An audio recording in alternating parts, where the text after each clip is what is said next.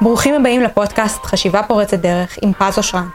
הפודקאסט שילמד אתכם לעבוד נכון עם המוח וליצור תוצאות פורצות דרך באמצעות שינוי והבנה של תהליכי חשיבה. היום בתוכנית, סשן שאלות תשובות עם אוהד בק, מאמן מנטלי בליגת העל, על האתגרים המנטליים בספורט, איך מתמודדים עם תחושת הפספוס, מתי חשוב להאט או לעצור התקדמות, איך לעבוד נכון עם פרפקציוניזם, ומתי ויתור מגיע ממקום בריא ולא מחולשה. על כל זאת ועוד, נדבר היום בתוכנית. הישארו איתנו.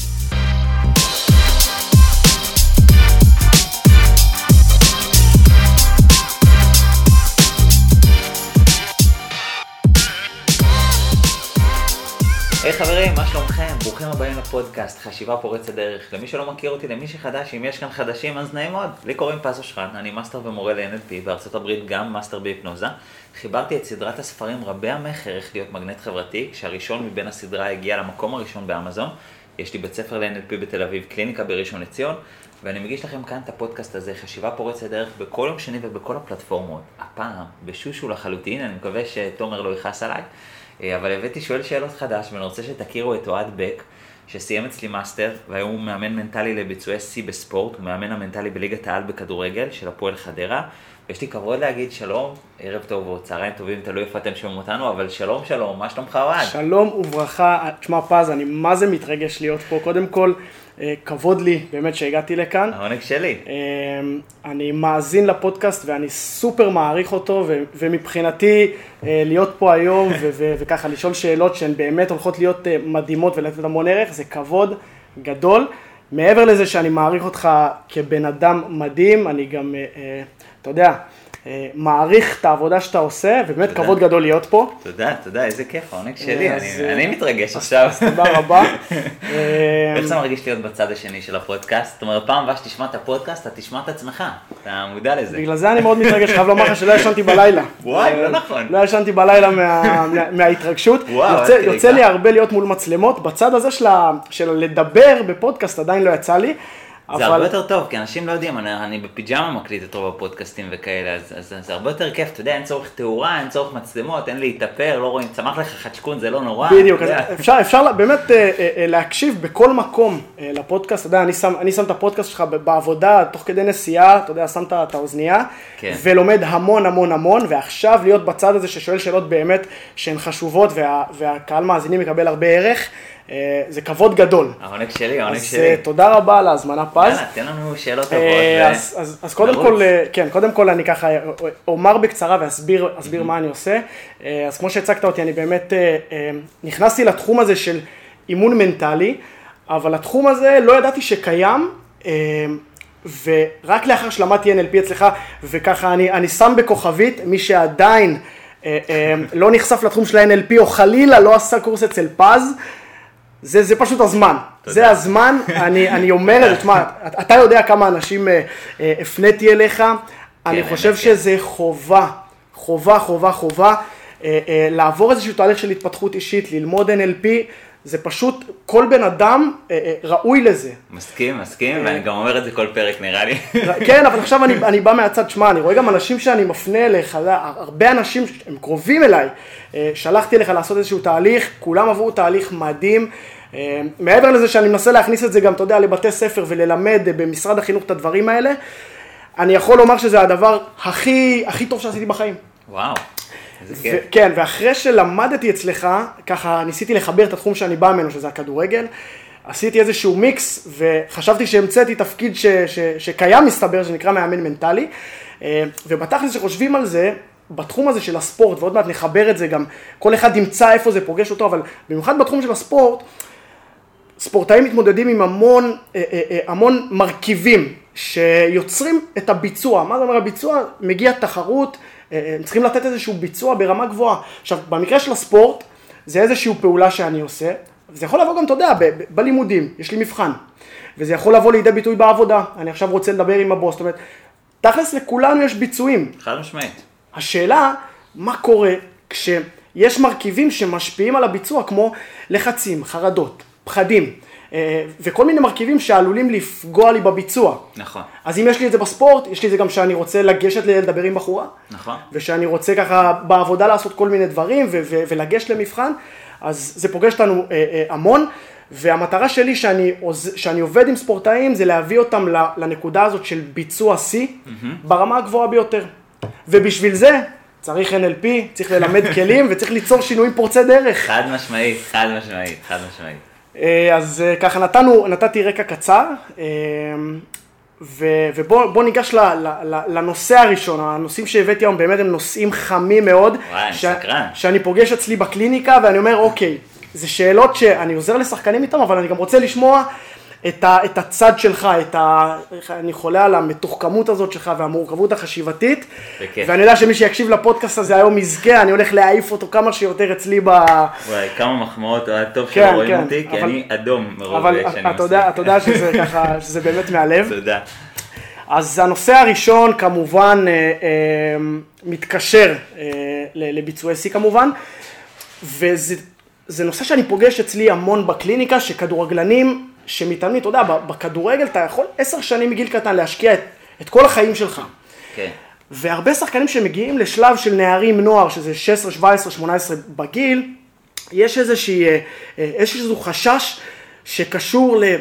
אולי אני אהיה פספוס. זאת אומרת, אולי כל מה שעברתי, כן. כל ההשקעה שלי, כן, אולי אני בסוף לא אהיה שחקן.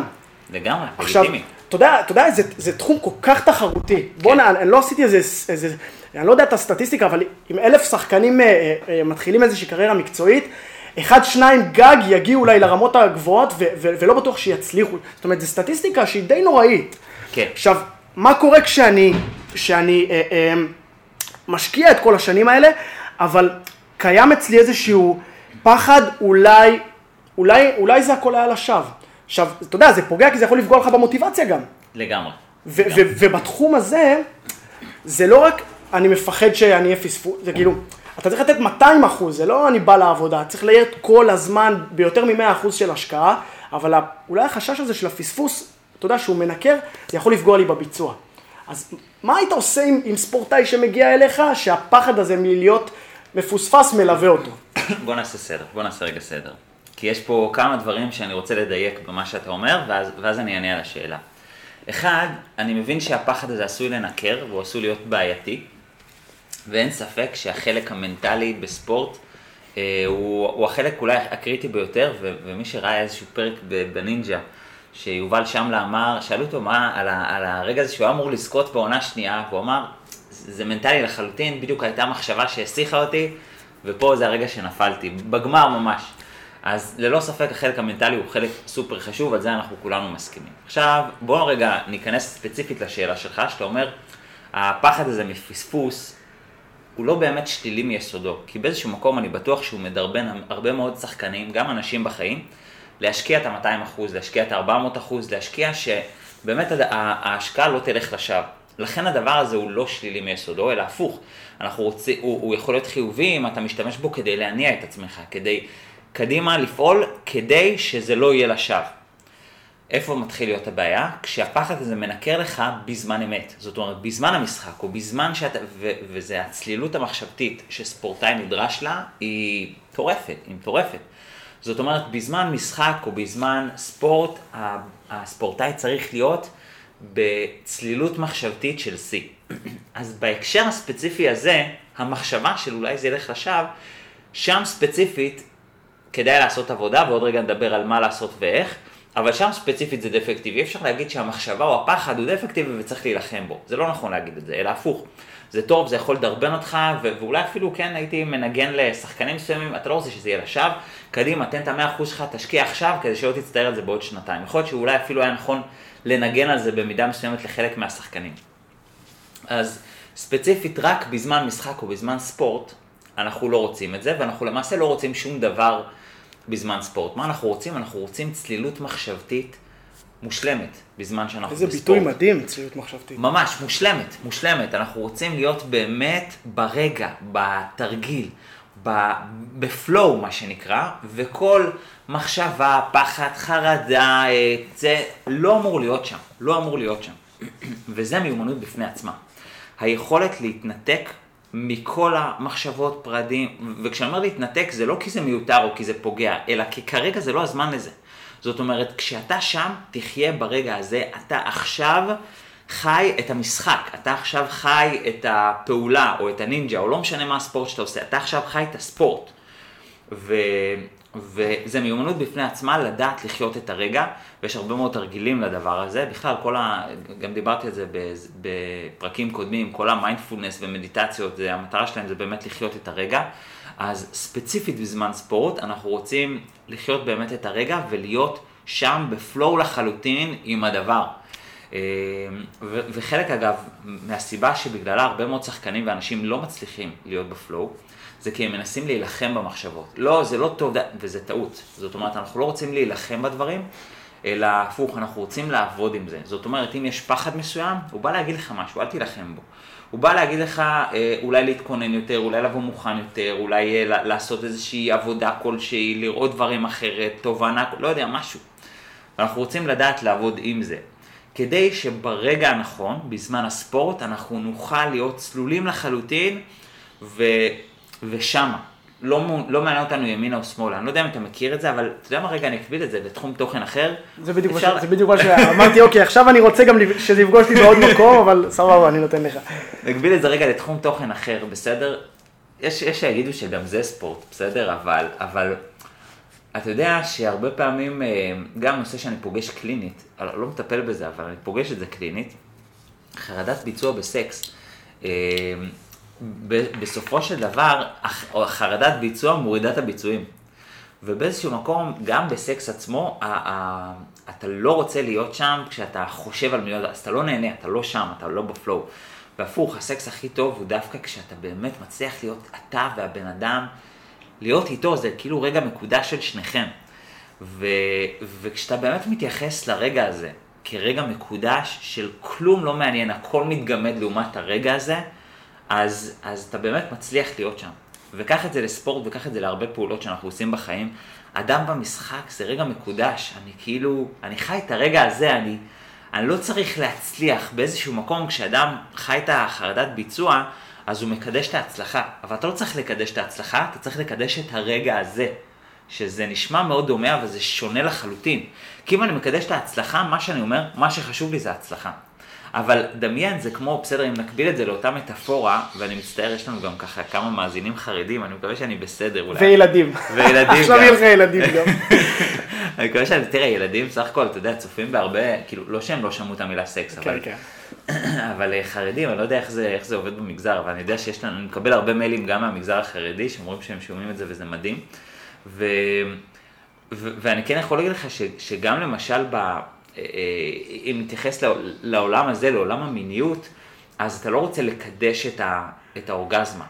זה תוצאת לוואי של, אבל אתה רוצה לקדש את הרגע הזה, את הרגע הייחוד שלך ושל בת הזוג שלך, או של הפרטנר, פרטנרית, שאתה בעצם מקדש את הרגע הזה. ומה שאנחנו רוצים לעשות, גם בספורט, גם בהרבה מאוד תחומים בחיים, זה לקדש את הרגע הזה. אתה חי את הרגע הזה, תהיה שם, תקדש אותו. הוא הדבר הכי חשוב, שים אותו בראש סדר העדיפויות. יותר מאשר ההצלחה, הכישלון, הפה, השם, כל הדברים האלה הם חשובים, לא צריך להוריד מערכם, פשוט זה לא הזמן שלהם. פה, הרגע הזה, זה הדבר הכי חשוב, שזה כמו, אם אתה רוצה להקביל את זה, זה כמו דמיין שמישהי איתך בסקס, ומה שחשוב לה זה ש... לא יודע מה, להגיע לתוצאה מסוימת, אתה מבין? זה, זה אפילו יעליב כן, במידה כן. מסוימת. אז, אז, אז בגלל זה, זה באמת לחיות את הרגע הזה.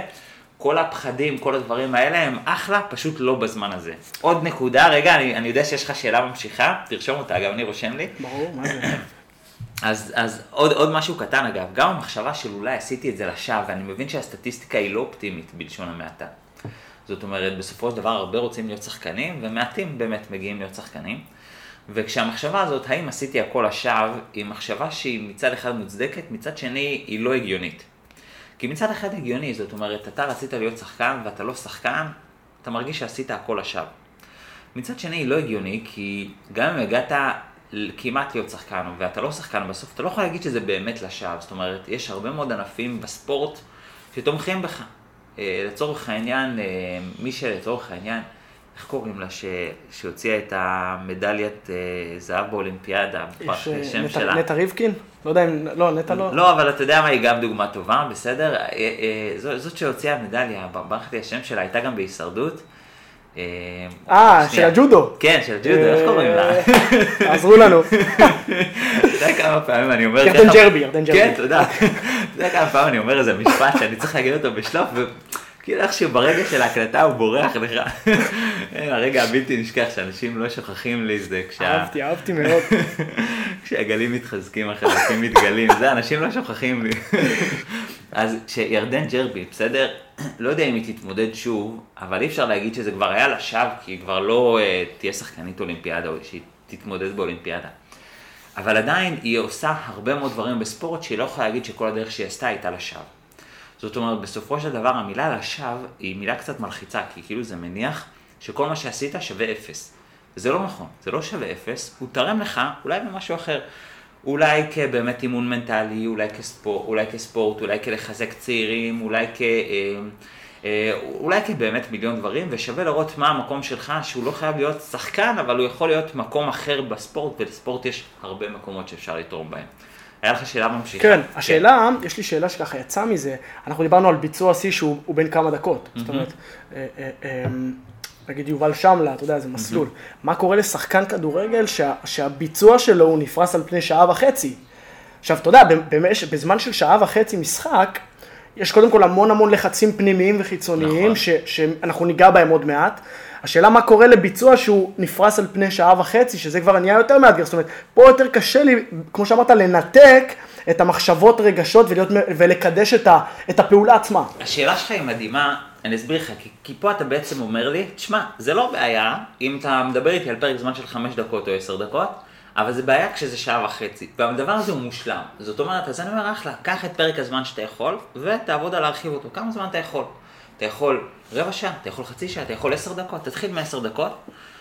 אחרי עשר דקות, מפה תתרגל כבר איך להעלות את זה.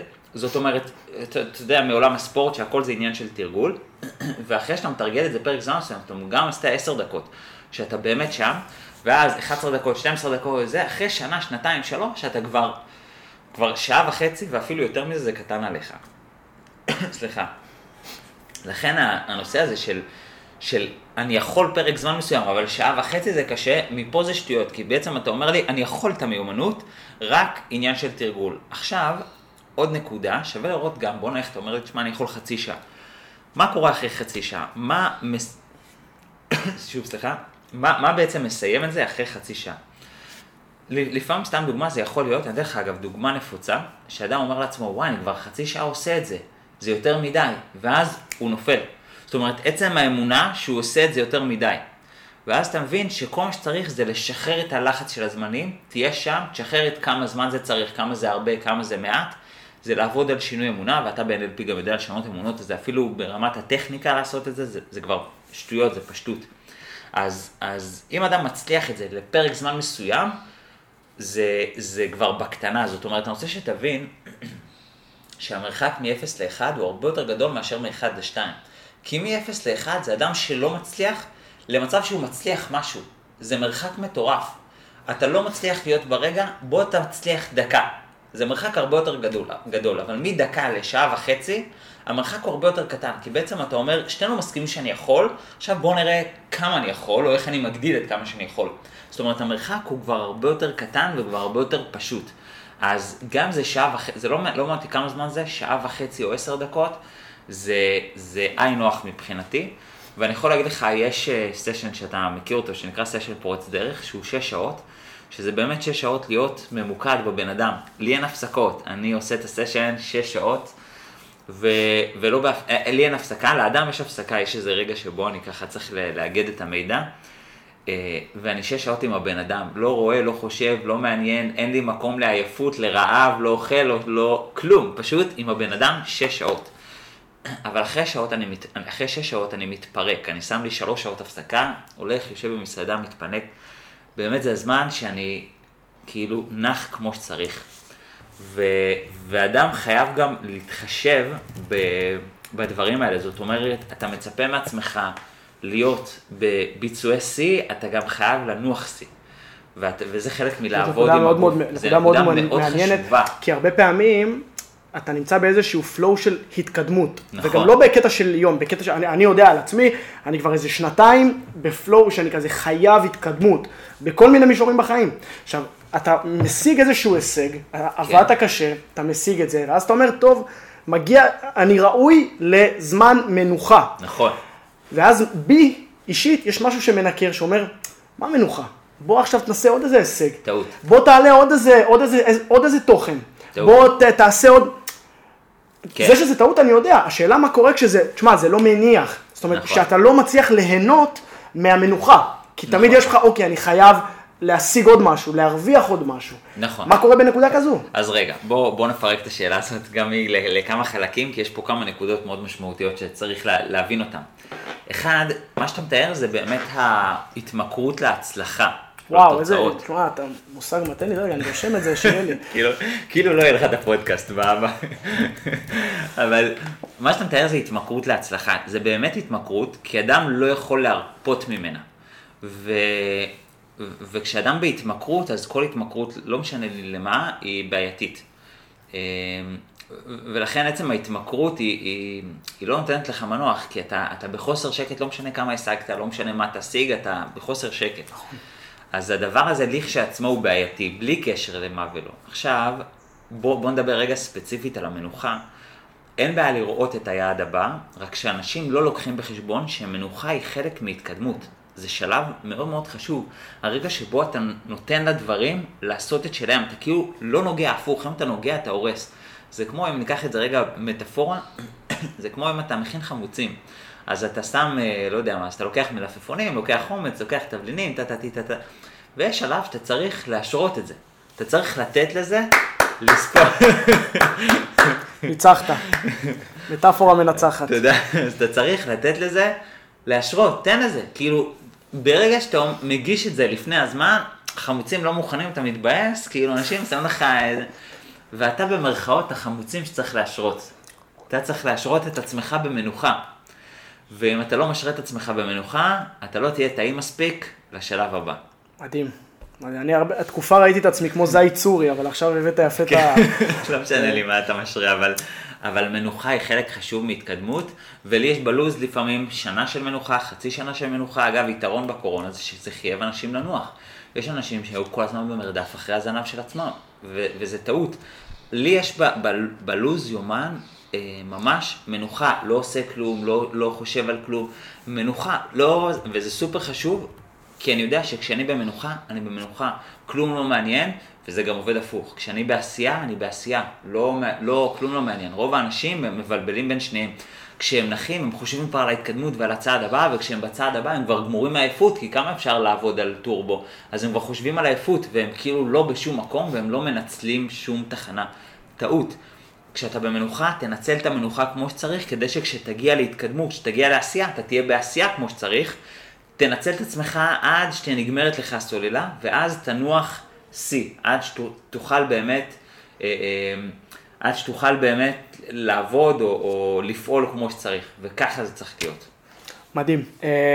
אני רוצה ככה לתת בילדאפ קצר למאזינים, שיבינו עוד מה, מה הולך להיות מבחינת התכנים. אה, באמת חשוב לי שנחבר את ה... נחבר את ה... תשתדל עד כמה שהזמן כן, כן. לנו. יש לנו, יש לנו, אתה יודע, אני חוזר על זה שוב, שבאמת העניין של ביצוע שיא, זה גם אם רוצה עכשיו לגשת לבחורה ברחוב, תשמע, זה איזשהו ביצוע. חד משמעית. עכשיו, גם את הביצוע הזה יש מרכיבים, כמו שדיברנו עליהם, שזה הפחד לפספס, שזה העניין הזה של, של התקדמות. ועכשיו אני רוצה לגעת בעוד שני מרכיבים, אני מקווה שאנחנו, שאנחנו נספיק אפילו יותר. כן. אני רוצה שאתה תבחר ותגיד לי מה מבחינתך הוא יותר, נקרא לזה חם, יותר גורלי, יותר... ונקודות, וואו, חריפות. הנקודה הראשונה זה פרפקציוניזם. כן. וואי, שאלה טובה. זו שאלה, אני אתן לך גם את הבריף לפרפקציוניזם, ש, שיש גישה שאומרת, תשמע, אם אתה תהיה מצוין, אם יהיו לך סטנדרטים גבוהים, מן הסתם אתה תיתן ביצוע יותר טוב, ואתה גם תשיג יותר. כן. ו- והעניין הוא שפרפקציוניזם לפעמים זה עלול להוביל ל- ללחצים ופחדים, כי תשמע, אם אני עכשיו חייב לתת ביצוע 100, ואני נותן ביצוע 90, אז רגע, זה מצוין, זה לא מצוין. עכשיו, הרבה פעמים אני נותן ביצוע שהוא 90, נגיד ניקח את זה למבחן, כן. נותן ביצוע שהוא, שהוא 90, ש, שאני מניח שזה יחסית גבוה, כן? ואני לא מעריך את זה מספיק, מה אז קורה? יופי. זאת אומרת, איך מתמודדים עם זה שאני אני כבר, אני בכלוב של, אה, של פרפקציוניזם. בואו נדבר על. זה. יש לי תחושה שדיברתי על זה באחד הפודקאסטים, לא יודע, יש לי איזה... זה כבר מרגיש לי כאילו דיברתי על כל הנושאים, זה... אבל, אה, אבל, אבל רגע, בואו נתחיל קודם כל במה שדיברתי, כי זה נשמע שזה הבסיס, ואז משם אם חסר משהו אז אנחנו נדייק. אה, קודם כל בואו נפריד, בסדר? בין ש- שאיפה, או אה, כן, נקרא לזה מה השאיפה שלך, למה הסטנדרט שלך, או כמה, מה צריך לקרות כדי שתהיה מרוצה. זה לא, לא אותו דבר. זאת אומרת, אני יכול לשאוף להגיע לירח, אבל אני אהיה מרוצה מכל צעד שאני עושה. זאת אומרת, אין באמת סתירה בין השניים.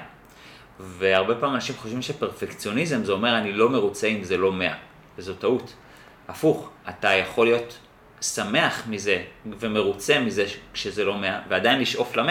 אין סתירה בין השתיים. אנשים חושבים, לא, אני צריך אה, להיות לא מרוצה, כי אם אני מרוצה אז אין לי למה לשאוף. טעות, הפוך. אם אתה מרוצה ואם אתה שמח וגאה בעצמך, יהיה לך הרבה יותר מוטיבציה להתקדם ולשאוף לדבר הבא. הפוך, באיזשהו מקום, כשאתה לא מרוצה מעצמך, יהיה לך הרבה יותר קשה, יהיה, יהיה חסר לך אנרגיה עכשיו, כאילו, אתה תהיה מבואס, מה עכשיו לצפות מעצמי להתקדם? והסטייט זה אחד הדברים החשובים ביותר בהתקדמות וב, אה, ובביצועי שיא. ולכן, אם ניקח את זה, תשאף הכי רחוק שאתה יכול, ויחד עם זאת, תעריך כל התקדמות קטנה שאתה עושה. אין סתירה בין השתיים. ואם לצורך העניין ניקח את המטאפורה שלך, שאני אה, שאפתי ל-100 וקיבלתי 90, כל הכבוד, הגעת 90, כן, תהיה מרוצה, תחגוג את זה, ועדיין תשב ותחקור מה היית צריך בשביל להגיע ל-100. זאת אומרת, אני עדיין שואף להיות ב-100, זה לא אומר שאני ינוח על זרי הד- הדפנה ואני אגיד, זהו, אני קיבלתי 90, עזבו אותי בשקט, הכל מצוין. לא. קיבלתי 90, אני שואף ליותר, אני עדיין רוצה 100, ועדיין כל הכבוד לי, אני גאה בעצמי, אין מה להרגיש רגשות אשם, אין מה למלא את עצמי עכשיו בבאסה או ברגשות שליליים, גם חבל בכללי זה, אם אתה תמלא את עצמך ברגשות שליליים, אתה רק תוריד את עצמך למטה, מה שאתה לא רוצה שיקרה. ולכן אה, אה, אין סתירה בין השתיים, ואידיאל זה לקחת את הטוב בפרפקציוניזם ולהשליך את השלילי. כשהטוב זה השאפתנות, והשלילי זה החוסר שביעות רצון העצמי הזה.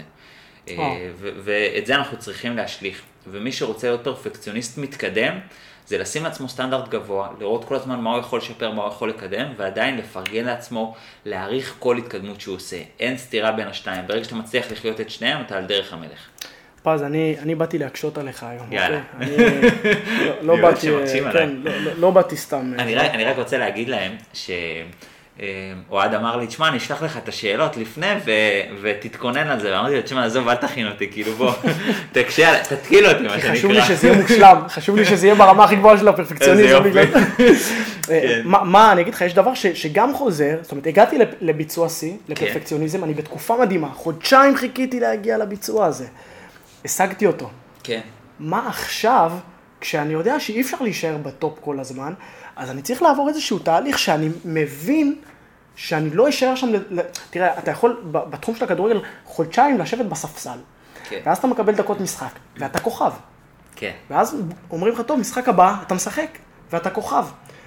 הנקודה היא שזה, יש, אתה יודע, בצורה טבעית כזאת, יש עליות ויש ירידות. כן. עכשיו, שחקן שעבר כל כך קשה בשביל להגיע לנקודה הזאת שבה מרוצים ממנו, כן. והוא לא מוכן לקבל את זה שעוד מעט תהיה ירידה, ואתה יודע, בצורה טבעית, כן. מה אז עושים? זאת אומרת, מה קורה כשהגעת לביצוע שיא, אחרי תקופה ממושכת, ואוקיי, עוד מעט תבוא שוב פעם אה, צלילונת. שאלה מדהימה, ואני רגע אקביל את זה לתחום תוכן אחר, ואז אני אענה ל- בכיף. לשאלה שלך. אה, זה כמו, זה כמו, בסדר, בעולם המניות, שגם המניות הכי הכי טובות, או הביטקוין, או לא משנה איפה השקעת, לא היה עלייה ישירה למעלה. היה עליות וירידות, עליות וירידות. ולמעשה, הפוך. אם אין ירידות, זה קצת עשוי להיות מדאיג. זאת אומרת, הירידות הן מתדלקות העליות. למה הן מתדלקות הירידה? כי ברגע, ברגע שיש ירידה במניה, זה הזמן שכל הקונים נכנסים פנימה, וואו. ואומרים, אה, ואומרים זה זול, אז, אז בוא נקנה, ו, ואז זה מתדלק את העלייה הבאה. ולפעמים, אתה יודע, הירידה צריכה להימשך גם שנה או שנתיים, או, או לא משנה כמה זמן, כן? ראינו את זה למשל אה, בביטקוין, שהוא הוא עלה ל-20 אלף דולר, שנתיים של ירידות, ואז עלייה של שנתיים ש... או שנה נוספת, והוא, והוא ימשיך להערכתי, אל תפסו אותי במילה, שוב, אני לא יועץ פיננסי, אבל עד סוף 21, אולי אפילו תחילת 22 גג. אבל היא המשיכה להיות, ואחרי זה כנראה עוד איזה שנתיים של ירידות, וככה המשיכה הלאה. זאת אומרת, הירידות זה השלב שבו אנשים מסתכלים ואומרים, וואי, זה זול, בוא נקנה, וקונים למשך פרק זמן נגיד של שנתיים, ואז אחרי שמספיק זמן קנו, כבר זה מתודלק לעלייה הבאה. ולכן הירידות זה לא דבר רע, זה לא דבר שלילי. צריך פשוט להסתכל אחרת על הירידות ולא להתבאס מהן. הבעיה מתחילה כשאדם מתבאס מהירידות. זאת אומרת, הייתי כוכב ועכשיו ירדתי לספסל, איזה באסה. אבל הפוך, יש לך פה בעצם הזדמנות לתדלק את העלייה הבאה שלך. זאת אומרת, כדי שבפעם הבאה שיגידו לך, זהו, אתה לא על הספסל, תעלה למגרש, אתה יכול לעלות טוב יותר. כי עכשיו היית על המגרש, אתה יודע מה, מול מה התמודדת, אתה יודע איפה פישלת, אתה יודע מה, מה הוריד אותך, וכל הדברים האלה זה ממש נותן לך זרקור על מה להתכונן. ורגע, אתה יכול להתאר... להתכונן על הדברים האלה בלי הלחץ. כשאתה מתארגן, אני רוצה שתבין את ההשוואה, כשאתה צריך להשיג ביצועי שיא, נגיד במסירות, ואני לא כזה חזק בספורט, אני סתם זורק מושגים שאני מכיר, אבל אתה צריך נגיד להיות תותח במסירות, אז זה הרבה יותר מלחיץ כשאתה יודע שיש לך משחק יום שבת, מאשר כשאתה יודע, אוקיי, אני פרק זמן לא ידוע על הספסל. ומתישהו אני כנראה אעלה שוב, ושם אני כבר רוצה להשיג ביצועים חזקים יותר. אז, אז לכן, מה זה הרעש הזה שבונים עכשיו? טוב. אז, אז לכן, הירידות האלה זה זמן בעצם לתדלק את העליות לעלייה הבאה. כן, עכשיו יש לך זמן להגיד. הנקודה שפז, בספורט, יש, יש תחושה גם, אני, אני יודע מכדורגלנים, כשאתה מגיע לגיל נוער, 17 כזה, יש תחושה של, יש לי דדליין. כן. זה לא כמו קריירה שלי שלך, שאתה יודע, אתה יכול עד גיל 100 בעזרת השם. כן. דדליין, כאילו, אני, אני כבר בגיל של בוא תחליט מה אתה עושה עם החיים. כן. ו, ופתאום, ה, אם אני נותן ביצוע לא טוב במשחק, הוא יכול להשפיע כבר בצורה משמעותית יותר. אני לא בן 11 שאני יודע שאני עולה 12, 13, 14 בגיל ויש לי עוד מלא כן. שנים. מה קורה כשאני יודע שיש לי דדליין? זה מוסיף ללחץ של הביצוע. כן. ואז מה השאלה? איך אני מתמודד עם זה שאני יודע ש... הביצוע, לא, לא תמיד יש לי הזדמנות נוספת לבצע, זאת אומרת, אני, זה, תשמע, זה גם בספורט אולימפי, באולימפיאדות וכאלה, זה גם, אתה יודע, במבחנים יש לי מועד ב'. נכון.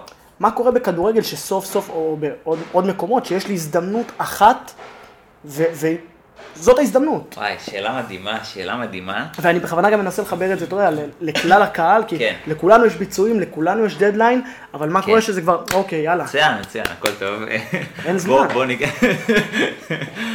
בוא רגע, אני, אני אשאר באותה מטאפורה ברשותך של המניות, בסדר? אמ, יש בהרבה מאוד מניות, לפני שהן עולות, הרי רוב האנשים חושבים שזה כאילו, המניה פתאום באיזשהו מקום עולה והיא מזנקת לשיא חדש, בסדר? גם, גם כשהמלצתי על הביטקוין שהוא היה, לא זוכר, 6,000 דולר, 8,000 דולר, והיום, אה, נכון להיום, לרגע שבו אנחנו מקליטים את הפודקאסט הוא באזור 28,000 דולר, אז גם כשהמלצתי על, ה, על הביטקוין, אז זה לא שכאילו פתאום מיום בהיר אחד הוא עלה, אלא למעשה יש הרבה מאוד סממנים מקדימים שאתה רואה שהוא הולך לעלות. ואחד הסימנים זה שהוא נשאר במקום הרבה מאוד זמן. זאת אומרת, הוא לא, לא עולה ולא יורד, זה, זה אחד הסממנים לזה שהוא כנראה הולך לעלות.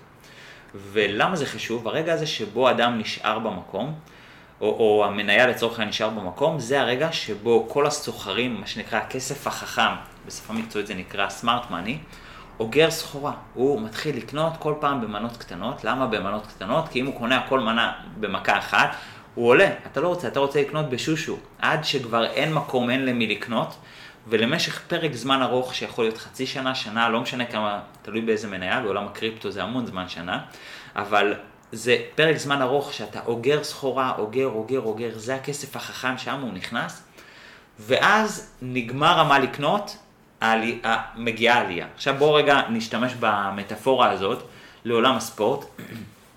למעשה העלייה זה התוצאה של כל מה שאגרת לכל הזמן, רק מה אנחנו אוגרים? אנחנו לא אוגרים סחורה, אנחנו לא אוגרים ביטקוין או לא אוגרים מניות, אלא במקרה הזה אנחנו אוגרים למידות, יכולות, מיומנויות.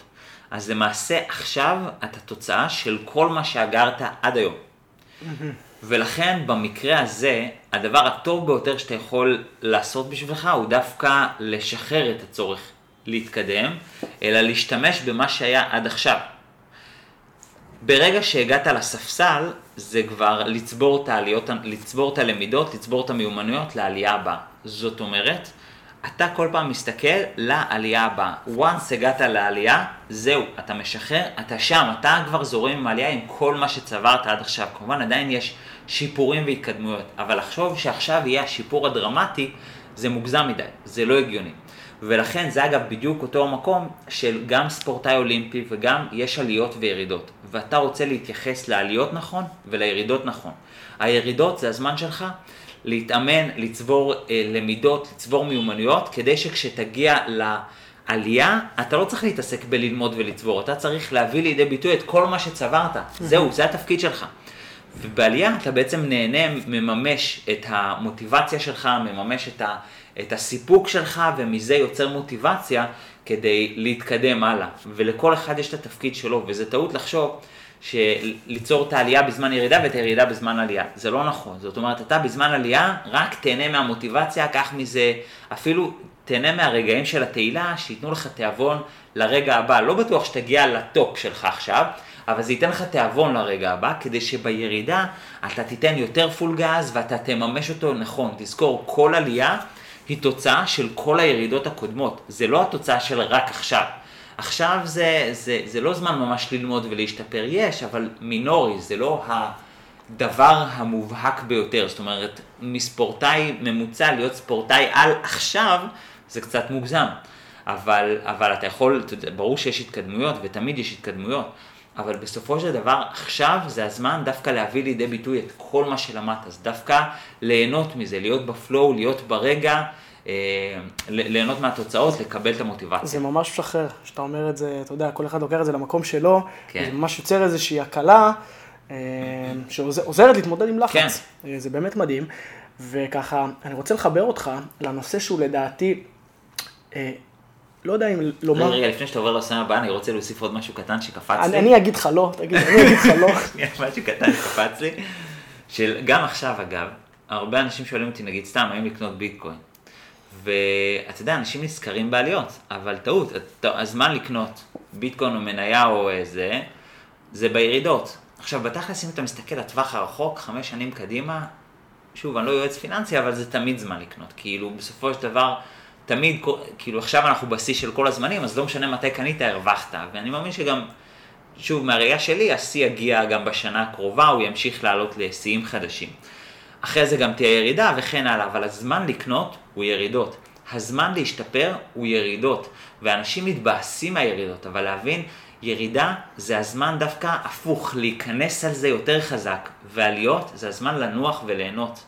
וכנ"ל גם בספורט. וואו, איזה חזק זה, אתה יודע? בסדר? כי, כי אני אגיד לך למה, כי הרבה פעמים אני שומע מכדורגלנים שהם בתקופה טובה, כן. אני שומע, יאללה, רק להגביר. המשכיות. כן. אה, אה, אה, אני חייב לעבוד יותר חזק. ואז אתה אומר, רגע, לא, למה? תשאיר לך את זה לירידות. זהו, בירידה תעבוד יותר חזק. בדיוק, יש לך יותר זמן, אין לחץ, אתה הרבה יותר פנוי. בירידות תן את כל כולך. אז הם סתם עבדו. לא, לא אגיד שסתם, אתה יודע. מיותר לשאול אותך אם אתה משקיע בביטקוין, נראה לי שזה ממש מיותר. בטח משקיע. תשמע, אני אפילו, דיברתי על זה גם באחד הפודקאסטים, אותי מלחיץ להחזיק שקלים, כאילו... עם כל ההדפסות כסף שאני רואה בעולם, זה, זה מלחיץ אותי קצת. אה, ברור שיש לי כסף אה, שקלים וכאלה, אני לא אה, זה, אבל, אבל מלחיץ אותי להחזיק שקל, כי זה כסף שמדפיסים והערך שלו יורד עם הזמן, אותי מלחיץ קצת, אז, אז בטח שאני משקיע. כן. אז, אז עכשיו אני מחבר אותנו לתחום הזה שרציתי לדבר איתך עליו. כן. אני, אני לא חושב ש... באחד הפודקאסטים שלך דיברת עליו. יאללה. זה נושא שאני פוגש אותו המון המון המון המון המון. כן. מן הסתם הוא גם משפיע אה, עליי, ואני בטוח של הרבה מהמאזינים. Mm-hmm. מה חושבים עליי? כן. מה, מה... זאת אומרת, בתחום הזה של הכדורגל אתה באמצע המגרש. כן. ויש לך את ההורים ביציאה, ויש לך את המאמן, ויש לך את, ה, אה, אה, את החברים על המגרש. ויש לך את החבר'ה מהמועדון שמנהלים, ואתה צריך לספק תוצאות, והרבה פעמים הנקודה הזאת של מה חושבים עליי, mm-hmm. היא מאוד מאוד משמעותית, כי הרבה פעמים אנחנו מקבלים המון דברים טובים, כן. שזה המון מחמאות, פידבקים, אולי תחושה של איפה אני ביחס ל... אז ל, ל, ל, ל, מה חושבים עליי יש המון יתרונות, אבל הרבה פעמים זה מזיק. נכון. זה מזיק, זה יכול לפתח תלות, ו, וזה נושא ששווה לדבר עליו. כן. כי הוא מאוד משמעותי, ואני בטוח ש... בוא, אני לוקח אותך גם לפיקאפ, אתה רוצה לגשת לדבר עם בחורה. מה יחשבו עליי האנשים מסביב? מה, כן. מה, כאילו, זה פוגש אותנו כל כך הרבה. נכון. נראה לי איך? דיברתי על זה דווקא, אבל אני בכל זאת אזכיר כמה דברים. אחד, קודם כל הנושא הזה של מה חושבים עליי, הוא לא שלילי מיסודו. לפחות, אה, למה זה ככה? כי אם נחזור רגע לתקופה הפרה-היסטורית שחיינו בשבטים, אז אה, למעשה זה היה מסוכן להסתובב לבד, כי אתה יודע, יש שודדים בחוץ ו- ו- וזה מסוכן. אז אתה חייב להיות תחת שבט שיגן עליך, שאתה תוכל ללכת לישון, ויהיה מי שישמור, ואתה הפוך, תשמור כשאחרים ילכו לישון. זה, זה המקום של לחיות בשבט. ולמה מה חושבים עליי כל כך משמעותי? כי אם פתאום אומרים, מה הפז הזה הוא סתם והוא אפס ומנדים אותי מהשבט, אני כבר נהיה לבד. והדבר הזה הוא ממש מסוכן ברמה ההישרדותית. זאת אומרת, כי פתאום אני צריך להתמודד עם הכל לבד, ואין לי את השבט, שאתה יכול לתרגם את זה למושגים של היום, את המשפחה, את הקומונה, את האנשים הקבוצה. הקרובים אליי, את הקבוצה, שיתמכו בי, ואפילו ברמה ההישרדותית, אם זה אפרופו הקבוצה, אין לי את, ה, אה, את המשכורת, או, או אם זה ברמה הפרה-היסטורית שיושב לנו בתת המודע, אני לא אוכל ללכת לישון בשקט, אני תמיד אצטרך לפחד ועשויים להרוג אותי. ולכן המקום הזה של מה חושבים עליי הוא מאוד חשוב ברמה ההישרדותית, הוא, פוג, הוא פוגש אותנו באמת ברמה, הפרה-היסט- ה- ברמה ההיסטורית. ולכן הוא לא דבר שלילי מיסודו. מה אנחנו צריכים להקפיד? שהדבר הזה לא ינהל אותנו. לא שאני צריך אה, אה, לזלזל בזה, אלא רק לוודא שהדבר הזה לא ינהל אותי. ושאלה שאגב אני מאוד אוהב והיא מאוד אה, משמעותית, אה, זה מה הכי גרוע שיכול לקרות. כי הרי בסופו של דבר אתה פתאום שואל את עצמך, אוקיי, מה הכי גרוע שיכול לקרות? ואוקיי, הכי גרוע שיכול לקרות מזה, וה- והתרחיש הכי גרוע, ואתה ממשיך לתרחיש הכי גרוע, סליחה, אתה מגלה שהתרחיש לא כזה גרוע וזה מאוד uh, מקל. כי, כי אתה יודע, הפחד יושב עלינו ברמה ההיסטורית, שאם היית שואל אותנו לפני 4,000 שנה מה התרחיש הכי גרוע, אז היו מנדים אותי מהשבט ועשויים להרוג אותי, ו, ו, וזה באמת תרחיש גרוע. אבל היום מה התרחיש הכי גרוע? הרי אף אחד לא יהרוג אותי, אני, אני אחזור לאותה קבוצה הכי גרוע, אם, אם אנחנו מדברים אפילו גם בלהתחיל עם מישהי. מה הכי גרוע? יגידו איזה אידיוט, כנראה ישכחו את זה עוד שבוע, עוד חודש, עוד שנה. ואז פתאום אני מסתכל, זה התרחיש הכי גרוע? ומה התרחיש הכי טוב שיכול להיות? ופתאום. אתה מקבל פרופורציה, תרחיש הכי טוב, אני אכיר מישהי והוא תהיה אהבת חיי, ואני אומר איזה מזל שברגע הזה התגברתי על זה, ו... ואתה מקבל פרופורציה על הדבר הזה. אז תשאל את עצמך את התרחיש הכי גרוע, באמת הוא כזה גרוע, ומה התרחיש הכי טוב? ותעשה את הסיכון סיכוי, כמו שעושים במניות, סיכון, מה הסיכון סיכוי שלך? כאילו, אם, במניות מסתכלים כל הזמן סיכון סיכוי. סיכון, אתה, אתה מפסיד פה 10%. סיכוי, אתה מכפיל פי 20, בטח שווה. אז, אז אתה עושה סיכון סיכוי, שווה או לא שווה, חד משמעית שווה. אז, אז קודם כל הדבר הזה הוא לא שלילי מיסודו, מה חושבים עליי? הוא מצוין, רק הוא לא צריך לנהל אותי. אתה צריך לוודא שאתה מנהל את עצמך. אתה מקבל את ההחלטות, אתה לוקח בחשבון את כל המרכיבים. את ה, מה יכול לקרות ומה לא יכול לקרות ומה ההחלטה הנכונה ולפי זה פועל. תזכור שהדבר הזה של מה חושבים עליי הוא לא דבר רע, לתת לו את המקום הראוי זה בסדר גמור שאתה חושב ככה, והפחד נרגע כשאתה לא נלחם בו, כשאתה לא מנסה להשתיק אותו, אלא אתה אומר לו, תודה רבה שאתה דואג להישרדות שלי, אני פשוט חושב שבמקרה הזה זה לא מאיים על ההישרדות שלי, ובמקרים אחרים זה מצוין שאתה שם ותודה לך. זאת אומרת, ממש לתת מקום לא, לאותו רגש שלילי, או לאותו פחד, זה בסדר גמור, ואז פתאום משהו בו משתחרר, כי הוא יודע שאתה לא נלחם בו, הרי מה המטרה של פחד, וגם על זה דיברתי באחד הפודקאסטים. פחד הוא לא דבר שלילי, הוא בא להזהיר אותך ממשהו שעתיד לקרות, לקרות, ו- וכשאתה בעצם זהיר לזה, אז כבר לפחד יש פחות משמעות, אתה מודע אומר, טוב, כבר לא צריך את הפחד, ואז הוא יכול להירגע. לא בהכרח לאפס, לפעמים עדיין צריך להיות עם יד על הדופק, אבל פתאום הוא הרבה יותר רגוע. יש לי משהו להוסיף לגבי זה מאוד חשוב, ואז שאלת זהב. יאללה. אמ, אתה יודע, זה, זה איזושהי תובנה ככה ש, ש, שגם לימדו אותי, שמתקשרת לנושא הזה. לצורך העניין שאתה רוצה לגשת לבחורה ברחוב ולדבר איתה, אמ, יש לך את הצד הלוגי המחשבתי שאומר, אמ, אני רוצה בזה, כן. ואת הצד הזה, אתה יודע, בבפנים, אני לא יודע אם ל- ל- לומר את זה כרגש, שמושך אותך לכיוון ההישרדות, או אם אתה יכול להפוך ביניהם, אבל השאלה הזאת של לשאול, מה יעיל לי? זאת אומרת, מצד אחד אתה רוצה לגשת, מצד כן. שני יש משהו שמחזיק אותך כדי לא לגשת. כן. אז הרבה פעמים זה, זה טוב גם להסתכל ולומר, תשמע, איזה, איזה מהם יותר אפקטיבי עבורי? זאת אומרת, אחד בא להגן עליי באיזשהו מקום, ואחד נכון. רוצה בהצלחתי, אז ככה, תובנה שלקחתי זה באמת, אתה ת, תסתכל רגע מה יותר מקדם אותך, או מה יותר יעיל לך, ואיתו תלך. זאת אומרת, חד ה- משמעית. ה- בתחושה אתה רוצה כזה לא להיפגע, כן. אבל הראש אומר לך, תשמע, תעשה את זה, כאילו, תשיג מזה דברים. כן. זה ככה תובנה ש, שרציתי לשתף. והשאלה, ה... וואו, זאת, זאת, תשמע, זה נושא מדהים. כן. אה, אנחנו נצטרך להקליט עוד פרק, יש לנו זמן לשאלה אחרונה. זהו, זה, זאת תהיה השאלה האחרונה, שאלת, שאלת באמת זהב. אה, מי שהגיע עד פה באמת הרוויח. אה, זה נושא, תשמע, בעולם הקואוצ'ינג יש איזה ביטוי שחוזר עליו הרבה, never give up. כן. אוקיי? ואגיד לך את האמת, לפעמים שווה לוותר. עכשיו, זה לא חייב להיות על, על, על קריירה, זה לא חייב להיות... על... יש, יש המון דברים חיוביים ב, ב, ב, בלוותר, כן. יש המון גם דברים שהם פחות טובים בלוותר. הנקודה היא, איך אני יודע מתי לוותר?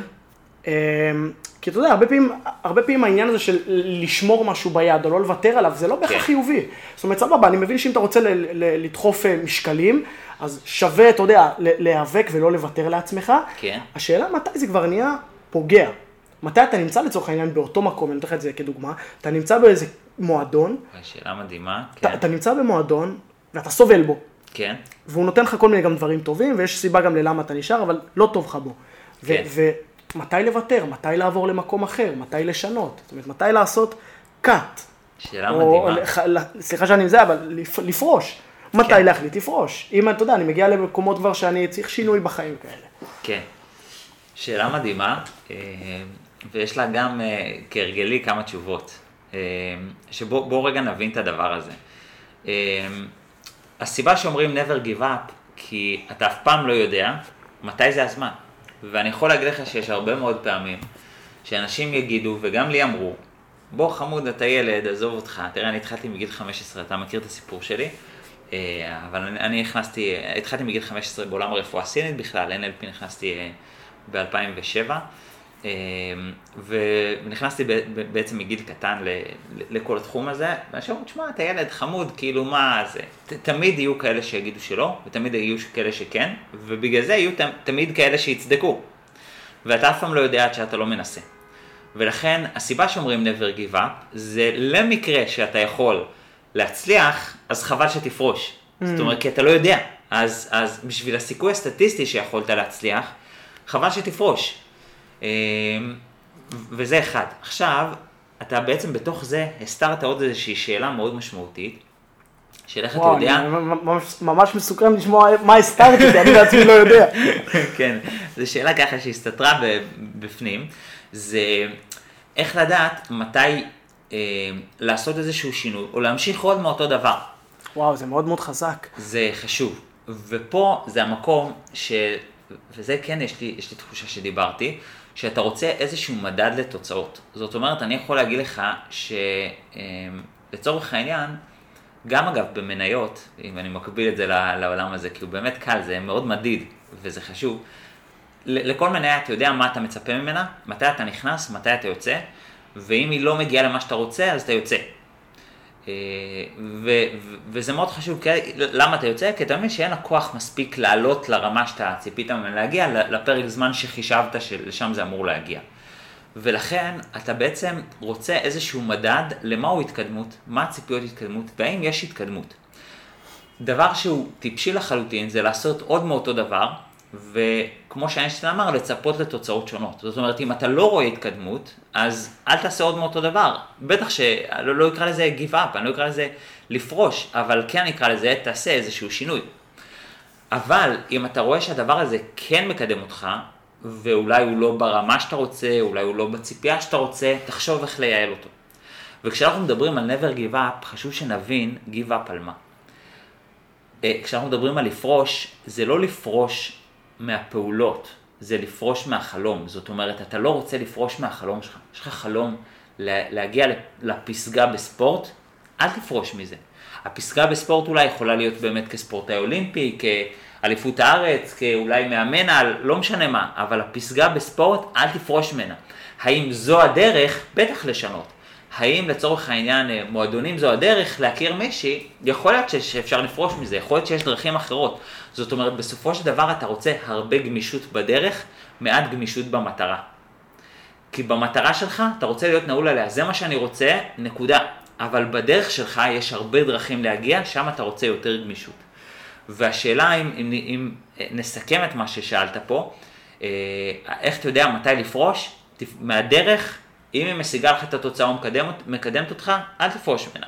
אם היא לא מסיקה או לא מקדמת אותך, תבחן אותה מחדש.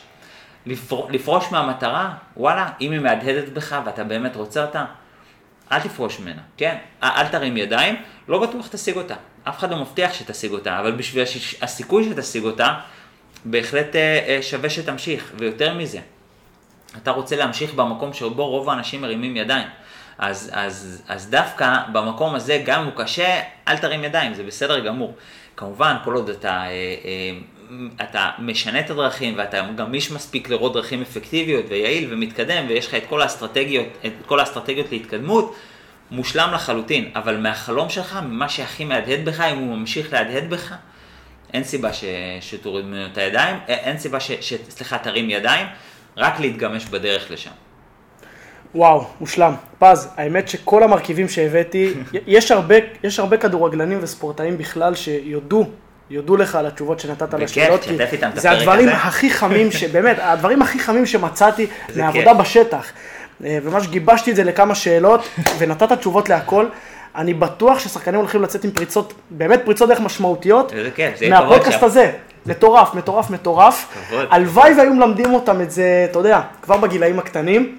אבל אה, אף פעם לא מאוחר. שלח להם את זה, גם להפועל חדרה או קבוצות נוספות שאתה מכיר, שלח להם את זה. זה, אה, זה צעירים ילך... בוגרים, אני בטוח, אני אשמח מאוד שיתרום לכמה שיותר אנשים וכמה שיותר גם בעולם הספורט ובחיים האישיים. באהבה לחלוטין, מה שאפשר לתת ולהתקדם, רוצו על זה. פז, היה לי כיף, כיף גדול, אני מודה לך, באמת היה מדהים. תודה לך על השאלות המדהימות האלה. תודה רבה, תודה רבה גם לכם על ההקשבה ושאתם מלווים אותנו כל שבוע. נקווה ככה שבמהלך הסגל נצליח להקליט פה עד הגיע אליי, ותודה לך גם על זה שבאת עד אליי. אז נקווה שנצליח להקליט פרק נוסף. תודה לכם על השיתוף פעולה, על ההקשבה, ואם אתם מכירים אנשים שזה יכול אה, לתרום להם, אז תשתפו איתם את הפרק הזה, הוא מופיע בכל הפלטפורמות, אה, ביוטיוב ובספוטיפיי ובדיזר ובסאונד קלאוד, בקיצור בכל הפלטפורמות, אז תשתפו איתם, במטרה שזה יתרום לכמה שיותר אנשים, ומי שרוצה לקחת את המיומנויות השכליות, המנטליות, להוציא את המוח שלו, את המוח שלו, אה, להוציא מזה יותר, באמת להוציא מזה את הרמה הגבוהה ביותר. בואו לקורס הפסיכי והמטורף שלי, הוא באמת קורס ברמה הכי גבוהה בישראל, ואני לא ממצמץ כשאני אומר את זה. לא מתבייש להגיד את זה, אני באמת חושב שזה קורס מדהים, מדהים, מדהים בכל קנה מידה, ואם אתם שואפים לרמה הגבוהה ביותר, אז מקום, מקומכם איתנו. בואו, יש לנו קורס מדהים ומשנה חיים להציע לכם. הכל אמת. תודה, תודה. אנחנו ניפגש כאן גם בשבוע הבא מקווים, אותו מקום, אה, גם אותה שעה, ימי ראשון למעשה ביוטיוב וכל שאר הפלטפורמות, ימי שני. שיהיה לכם המשך שבוע מצוין, אוהב אתכם. ביי בינתיים. תודה שהאזנתם לחשיבה פורצת דרך עם פז אושרן. ניפגש גם בשבוע הבא, ביום שני, בכל הפלטפורמות. בינתיים, אתם מוזמנים ליהנות מכל התכנים שכבר פרסמנו בערוץ היוטיוב או מהספרים שיצאו לאור. כדי ליצור איתנו קשר, תוכלו למצוא את פרטי ההתקשרות מתחת לכל סרטון ביוטיוב או באתר pazosran.co.il.